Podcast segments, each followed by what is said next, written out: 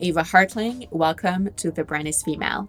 For this episode, I spoke with Dianna Cohen, the New York City based founder and CEO of Crown Affair, a hair care brand that launched less than a year ago and was immediately met with editorial and commercial success.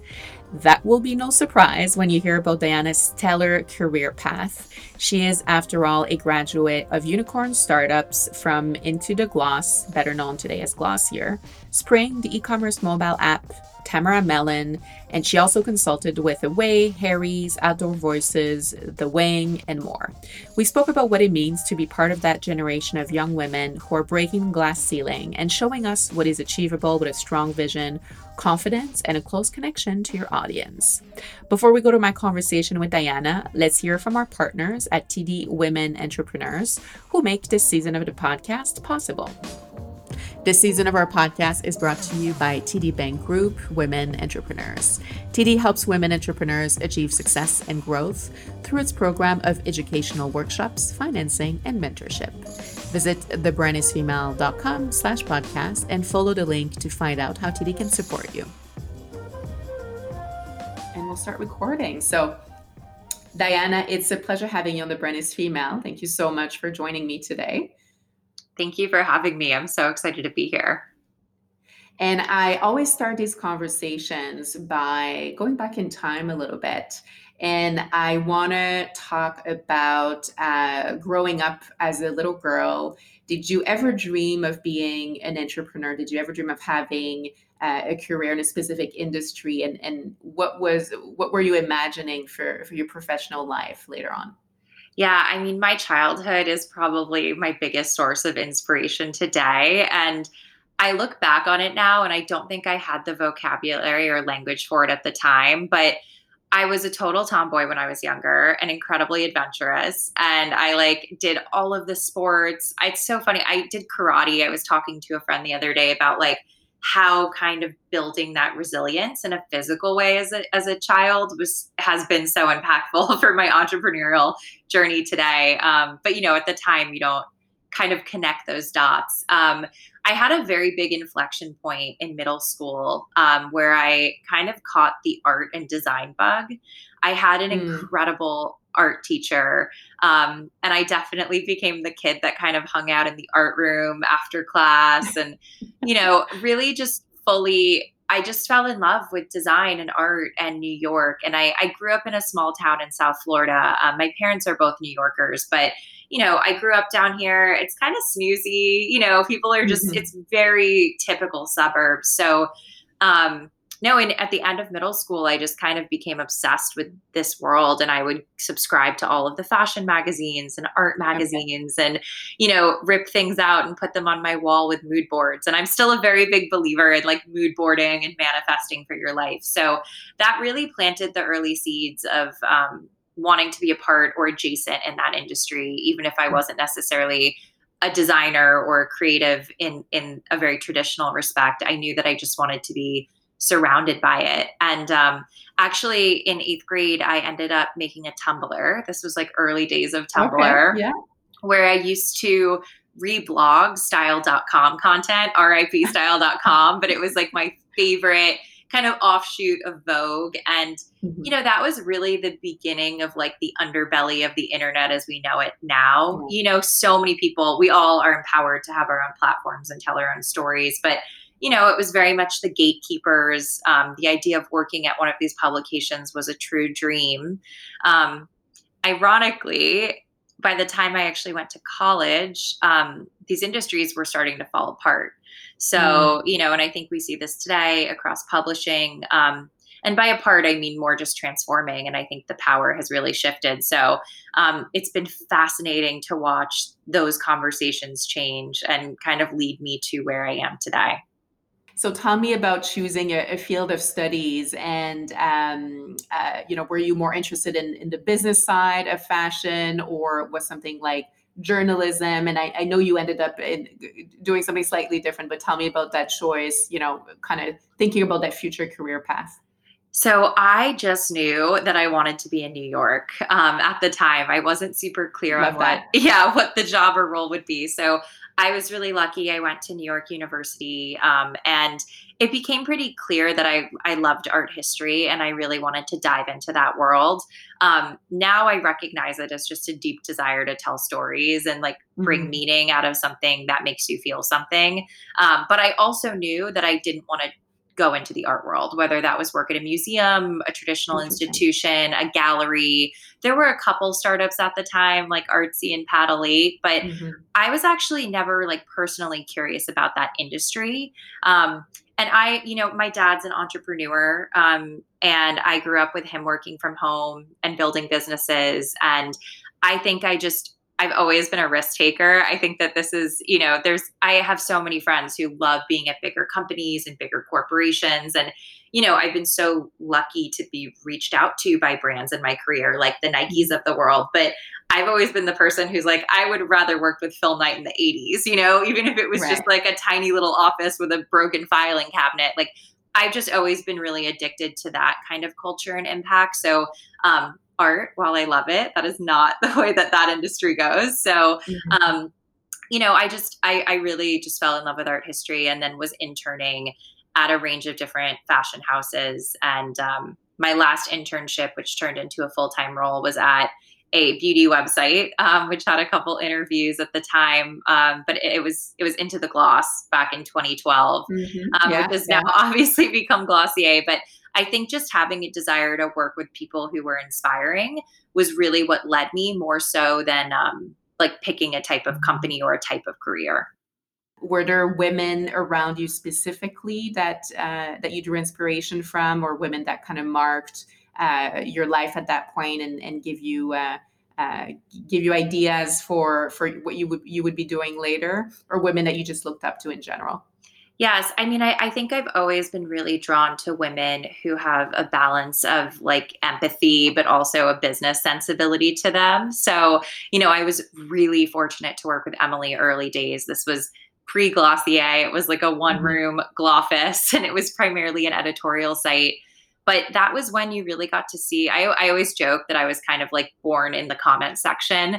I used to like moderate the comments on all of these articles and engage with people and you really get a sense for your community and your customers and how that is an entire ecosystem and i think that grassroots feeling um, has always been what i've been kind of attracted to and i got really lucky. I actually met a woman um, at a party when i was working at into the gloss named Ara Katz and she um, she's the co-founder of a company now called seed which is a probiotic synbiotic company out in la um, but at the time, she was one of the founding members of Beachmint, which was like early vertically integrated kind of D2C e-commerce paired with a celebrity. So it was like Mhm. Style Mint with Ashley and Mary Kate Olsen and like Shoe Mint with Rachel Bilson. And it was again like 2012. So it was just kind of a different world than what we know today. But um I remember meeting her at this party and I remember I had to go home later that night to like transcribe an interview for Into the Gloss, prepare for a photo shoot.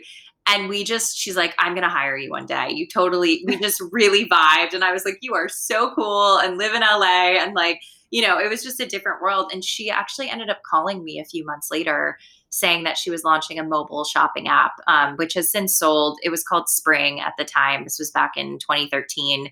Um, Mhm. and it was early mobile commerce, e-commerce, and um, that that opportunity to work with someone like her to really understand storytelling, launch a business, and then ultimately work on a team that was incredibly engineer led. I mean, it was 80% of the business was engineers and, you know, designers and UX and UI designers. And that, you know, opened up my universe to understanding e-commerce as we know it today, Mhm. um, which I don't think I would have had the opportunity to really understand in the same way had I stayed on the editorial and purely marketing side.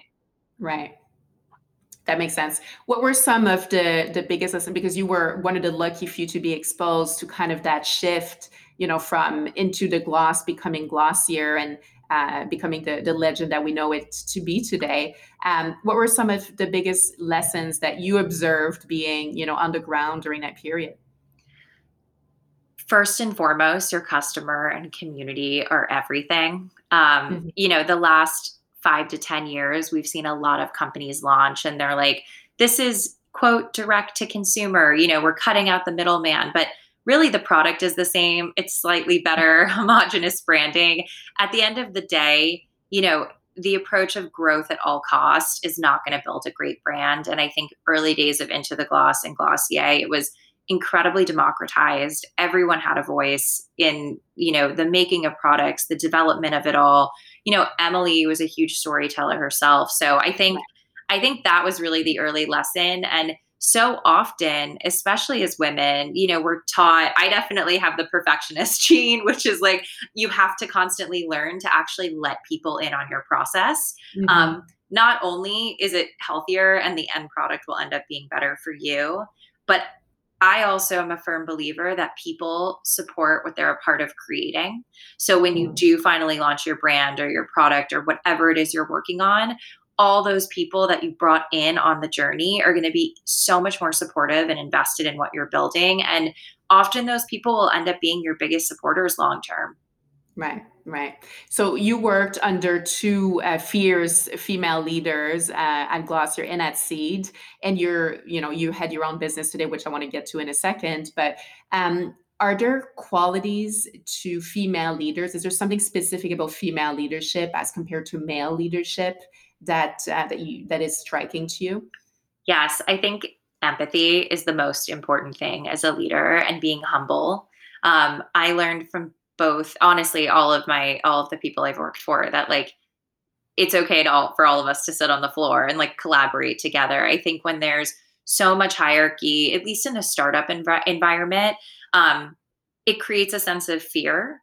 Mm-hmm. And you know, learning that it's okay to take the time you need for yourself. It's it actually makes you a better marketer and storyteller by being empathetic and understanding what what someone is seeing.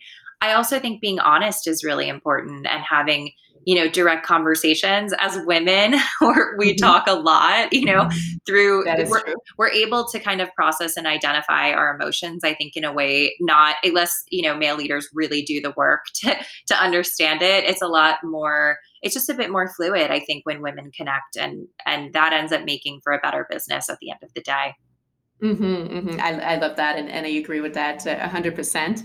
Um, and you went on to launch your own brand, which uh, I believe came uh, came to, uh, to, to to be unveiled a few months before COVID, if I'm not mistaken. Yeah, six weeks before COVID. Yeah, no, it's been so a crazy let's, let's year. Talk about Crown Affair because it's been, um, I mean, the brand uh, you know, drew attention from the start. Uh, you've had buy-in from editors, from consumers, a growing social media presence, obviously.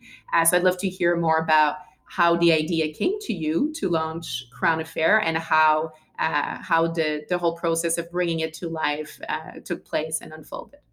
Yeah. So after leaving working with Ara, I actually had a two year period where I was consulting with a range of consumer brands. Mm-hmm. And that period was so critical in me understanding how to run different types of businesses, launch different types of products. And I was very much nights and weekends working on Crown Affair during that time. So, um, you know, people often ask, like, how do you know when you're ready to start a business? Did you stop your full time job and then launch this? Like, I love being really transparent that it has been a very long work in pro- progress the last two years of building Crown Affair. Um, and I've always been the friend that is obsessed with hair care and, you know, girlfriends, whether it was post pregnancy or, you know, a change in mm-hmm. environment, they moved from New York to LA, or, you know, they just really never took time to pause. They always, you know, felt really disempowered in that relationship to their hair if they weren't getting it mm-hmm. professionally blown out or sitting with a stylist. And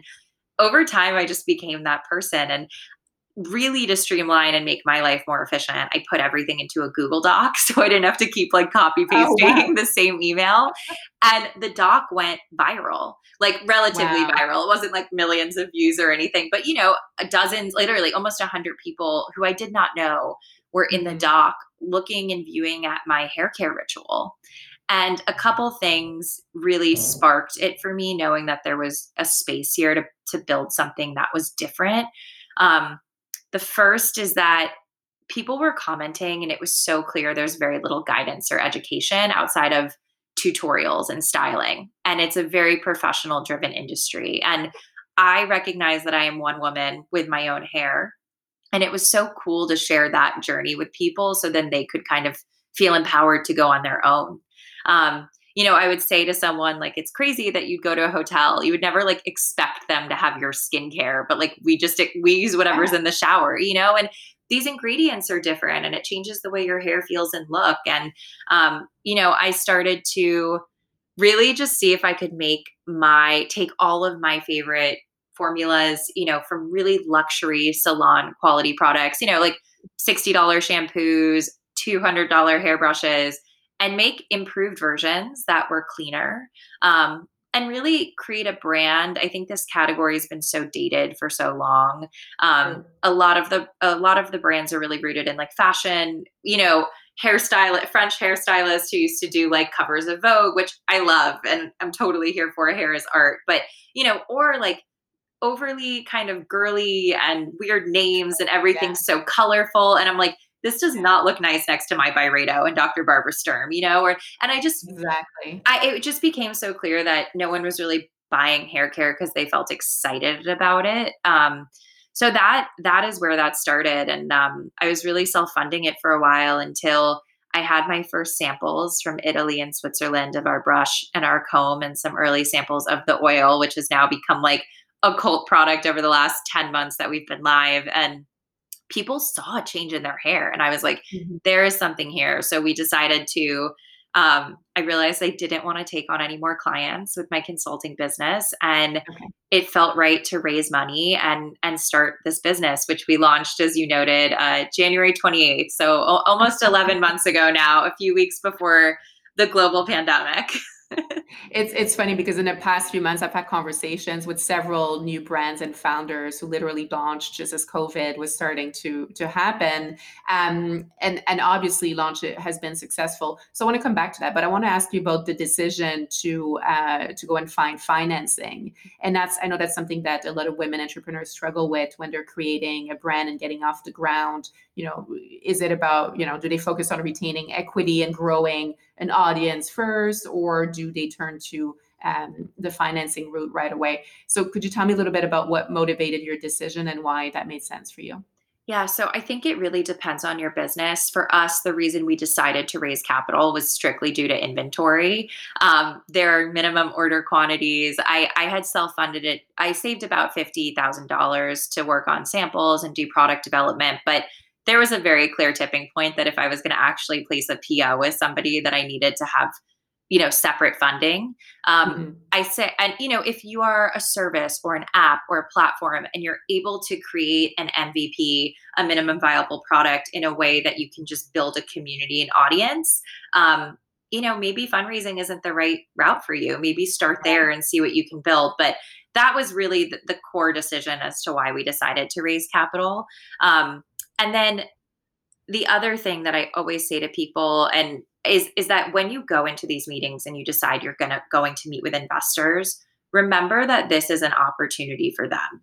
Yes, mm-hmm. it's great mm-hmm. if you're able to raise money, but ultimately you are going to put your heart and soul into what you're building for the next however long, you know, decade plus of building this business and they're very lucky to be able to invest in you.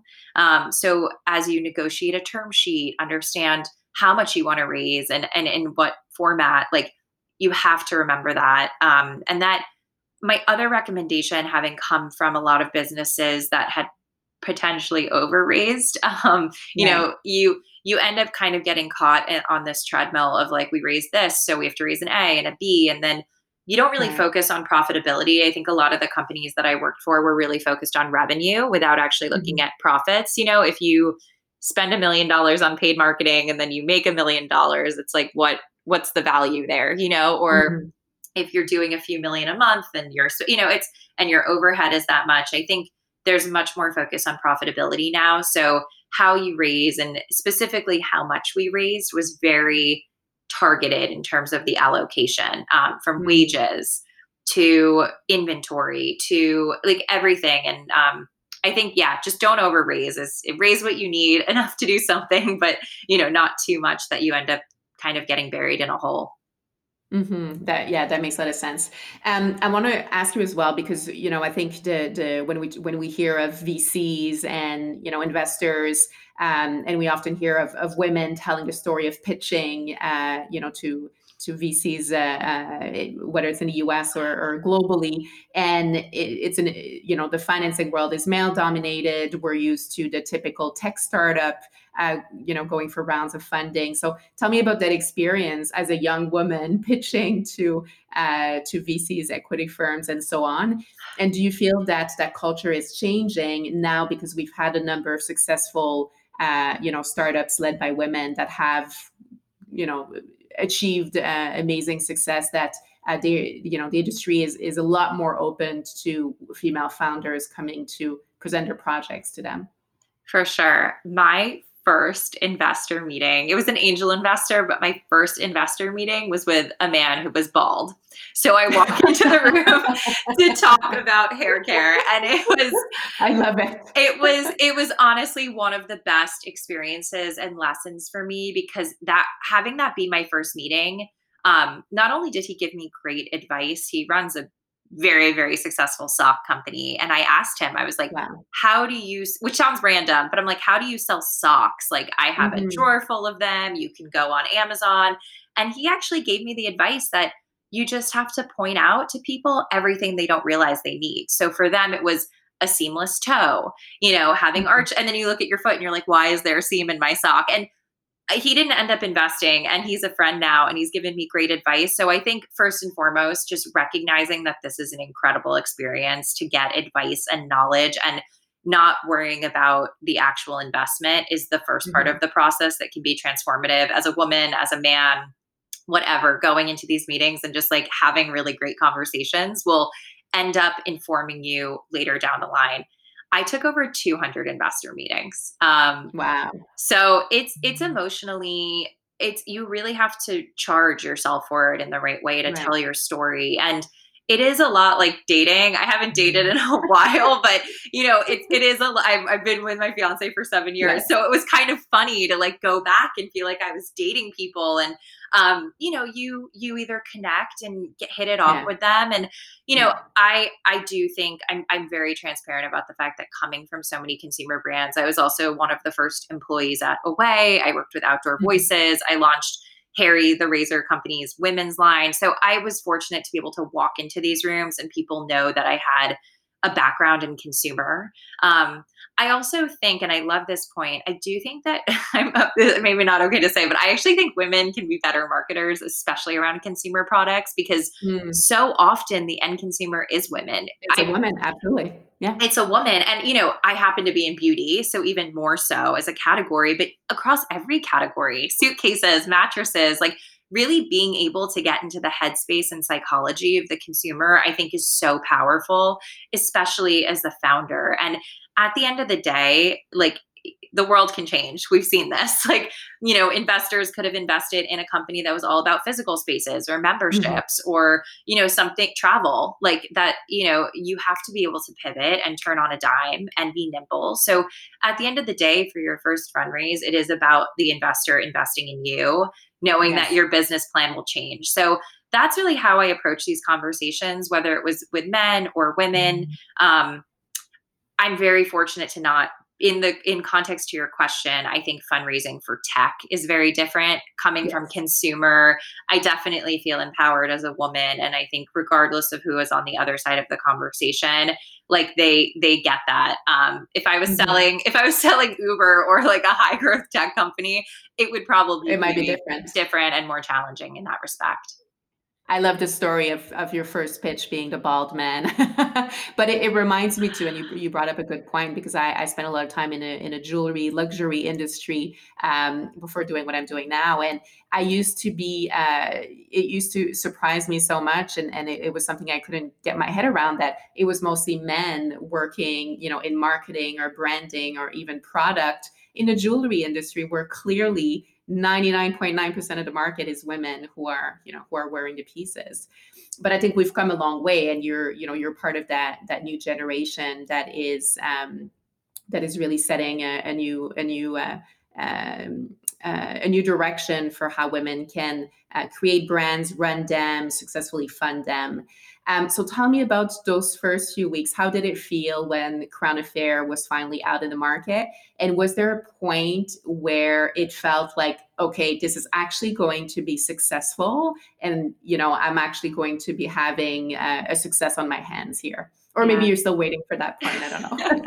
no, I mean, I, I feel so fortunate. Um, the response to our launch. I think again, like I've lived in New York for 11 years. I've been able to build a community of both men and women who were excited about what I was launching. But, you know, so launch day was incredible. I mean, coverage in Vogue, Business of Fashion, I mean, Allure. And I also think that, you know, the truth is, is I really believe in our message and our mission, which is around care um, mm-hmm. versus it. You know, I think a lot of editors were like kind of didn't, you know, they're so used to being maybe pitched or introduced to a hair care brand where it's like you're going to meet with the stylist who is teaching you how to do this thing. And it was actually a bit of a reversal and really focusing around time and this moment to just pause and brush your hair or apply an oil and have it really be almost like a no makeup makeup version of hair.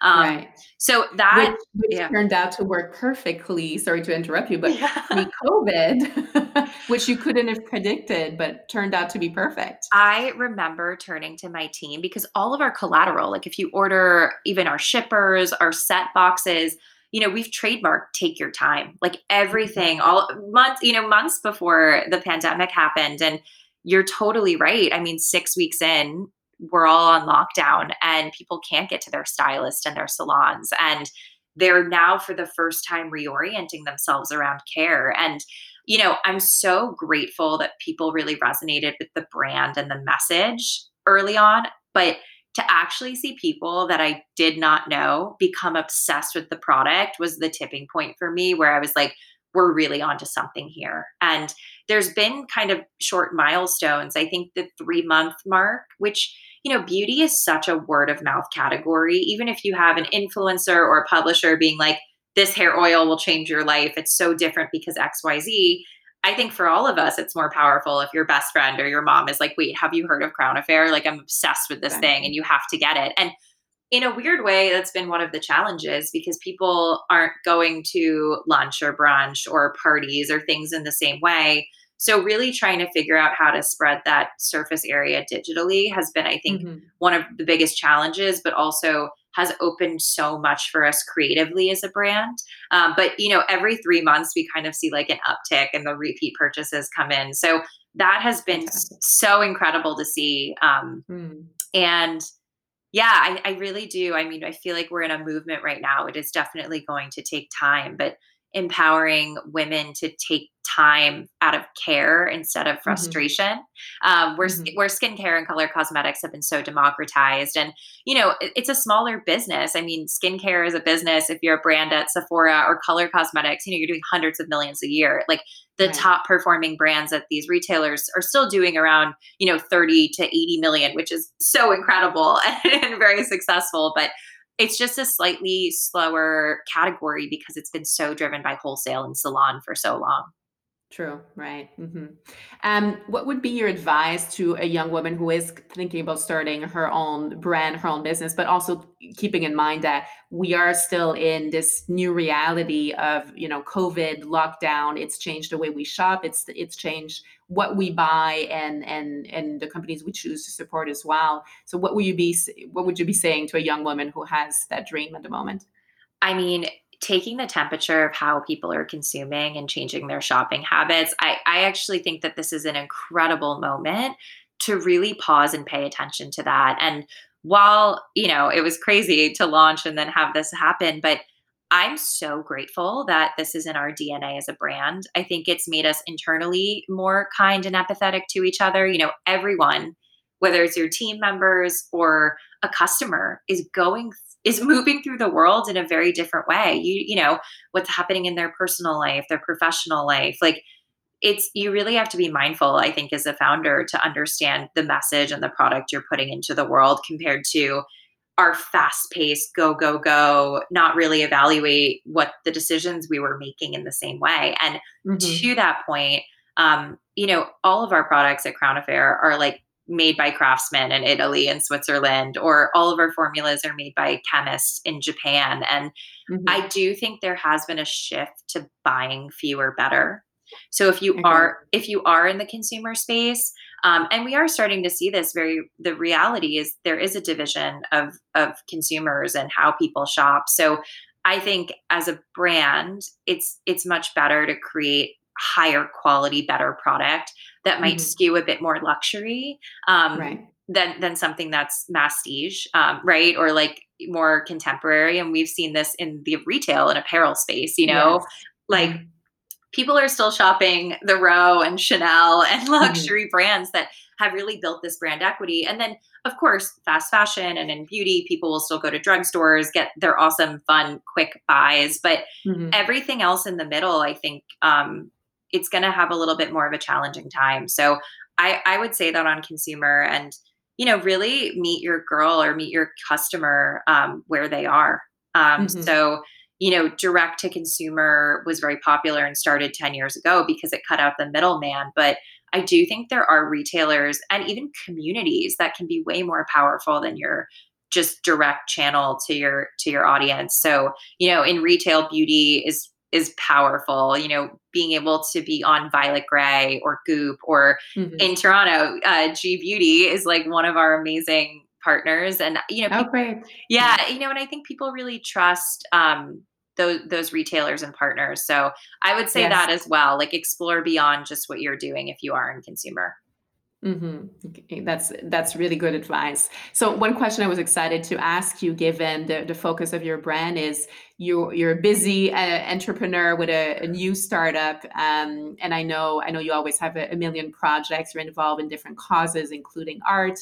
Um, what's something that you do for uh, care and mindfulness? And you know, with what's been going on over the past few months, how do you stay grounded amidst all the, the chaos in our world? Pre-pandemic going to a museum or show would just fill me up. That was how i kind of resourced my energy and got inspired. Um, it's obviously more challenging now. Museums have started to open back up again and it's actually been mm-hmm. quite beautiful to be able to go to these spaces at 25% capacity. Um, but i'm obviously yeah it's been i'm like the met and no one's here but um, it's just been lovely. But you know i have such I, I'm a believer for not just myself, but my whole team to embody the ethos of our company. Like, how can we be telling people to take their time and slow down if we're not doing that? And there's definitely um, a, a concept, you know, people assume, you know, hustle culture, no sleep. We really glamorize overworking. And I'm very grateful that over the last five years, like even, you know, burnout has been brought to the surface as being a real problem and you know mm-hmm. workaholism is a real thing and i think there's less of a stigma than traditional addictions because it's seen as a good thing but finding that harmony not even balance but finding the harmony between work and life and I, I actually don't even like that saying that because work this is just all your life you know and mm-hmm. i think separating it is for me and what I love doing doesn't empower kind of the structures that I need. So every morning I journal for 30 minutes, um, mm-hmm. which has been so cathartic to just get anything on the page. And I used to journal at night, but I found that in the morning I'm able to just work through anything in my head. So when I come to my computer to work or get on calls, I'm really clear. Um, I'm also a huge stretcher and foam roller. I like bring my okay. foam roller places. like I'll go travel with friends before this. I mean, and they'll be like, "You brought a foam roller with you?" I'm like, "Yes, I need it." I support that 100%. It really makes a difference, and it, it, it's easy to travel with. So easy. So that, and then I, I do. I take baths about twice a week. I mm-hmm. I am my fiance always jokes he's like your rituals have just become your life because i really do take my time in the bathroom and you know I, I make it a whole spa experience and mm-hmm. you know i think there was a idea that you know self-care was just for sundays but i'm really a believer in, in integrating it into your daily life in small ways so that's been huge for me and i think it allows you to find balance because there are so many projects and so many things that i love being a part of. Um, but I'm also very introverted in ways, and I, I need that time. And I think cr- making sure you create those structures and time for yourself so you can show up for everything else is yes. essential. Mm-hmm, mm-hmm. Yeah, couldn't agree more. Um, and my favorite question to ask women on the show is what do you wish women would do more of? I have to take my own advice, but say no. I wish we would all say no more. And it it's challenging and I think it is our the empathy that we're talking about is like our greatest strength and our greatest weakness. Like being empathetic and wanting to help with everything makes us incredible leaders, incredible storytellers. Um, but it can also really stretch us too thin. And I'm so grateful that there's been a shift, I think, in traditional roles in the workplace or at home that like it's very clear you know if you're working and leading a business that like you need that time and space um, whatever your other commitments and responsibilities are. But and there's an understanding there right? The expectation of traditional roles for women has changed right. but um i think saying no is is one of the hardest things because it feels kind of crummy when you do it but it ends up having such a big upside. So we all need to empower each other and and be empathetic. If you whether you're giving a no or getting a no, um, exactly. I think, and I've definitely like I've had people where I'm like, oh, let's find time to connect, and they're like, not now, and I'm and I get it because they're also founders, or vice versa, and I've had to say it and you know the the intention is never for people to be like oh she's so busy you know it's wording it in a way that actually is respectful to each other so i think for all of us to find that common ground would be really empowering. Mm-hmm. And that's such a great point. Um, and I'm a big believer in, in learning to say no. I'm also still working on that, but accepting other other women's no's or other people's no's and, and being respectful of, of their of their response is is key here. Um, and and viewing a no a different way than we have in the past, right? Viewing it for the person choosing their own mental health or you know whatever is driving that decision. So that's that's a really great one. Well, thank you so much, Dianna. It was a pleasure catching up with you. I can't wait to see what's next for Crown Affair. We'll keep our eyes out, and uh, all the best for what's to come. Thank you so much for having me. It was an honor to be on, and thank you for creating this space and community um, for women. It's it's so important. I hope you enjoyed today's episode. And as always, it makes a difference if you subscribe, uh, give us a review. Thank you to TD Bank Group Women Entrepreneurs for their support of The Brand is Female. You've got it in you to succeed. Let TD help guide you. Visit thebrandisfemale.com slash podcast and click on a TD logo. I look forward to speaking to you in a week with a new guest on the show. Take care.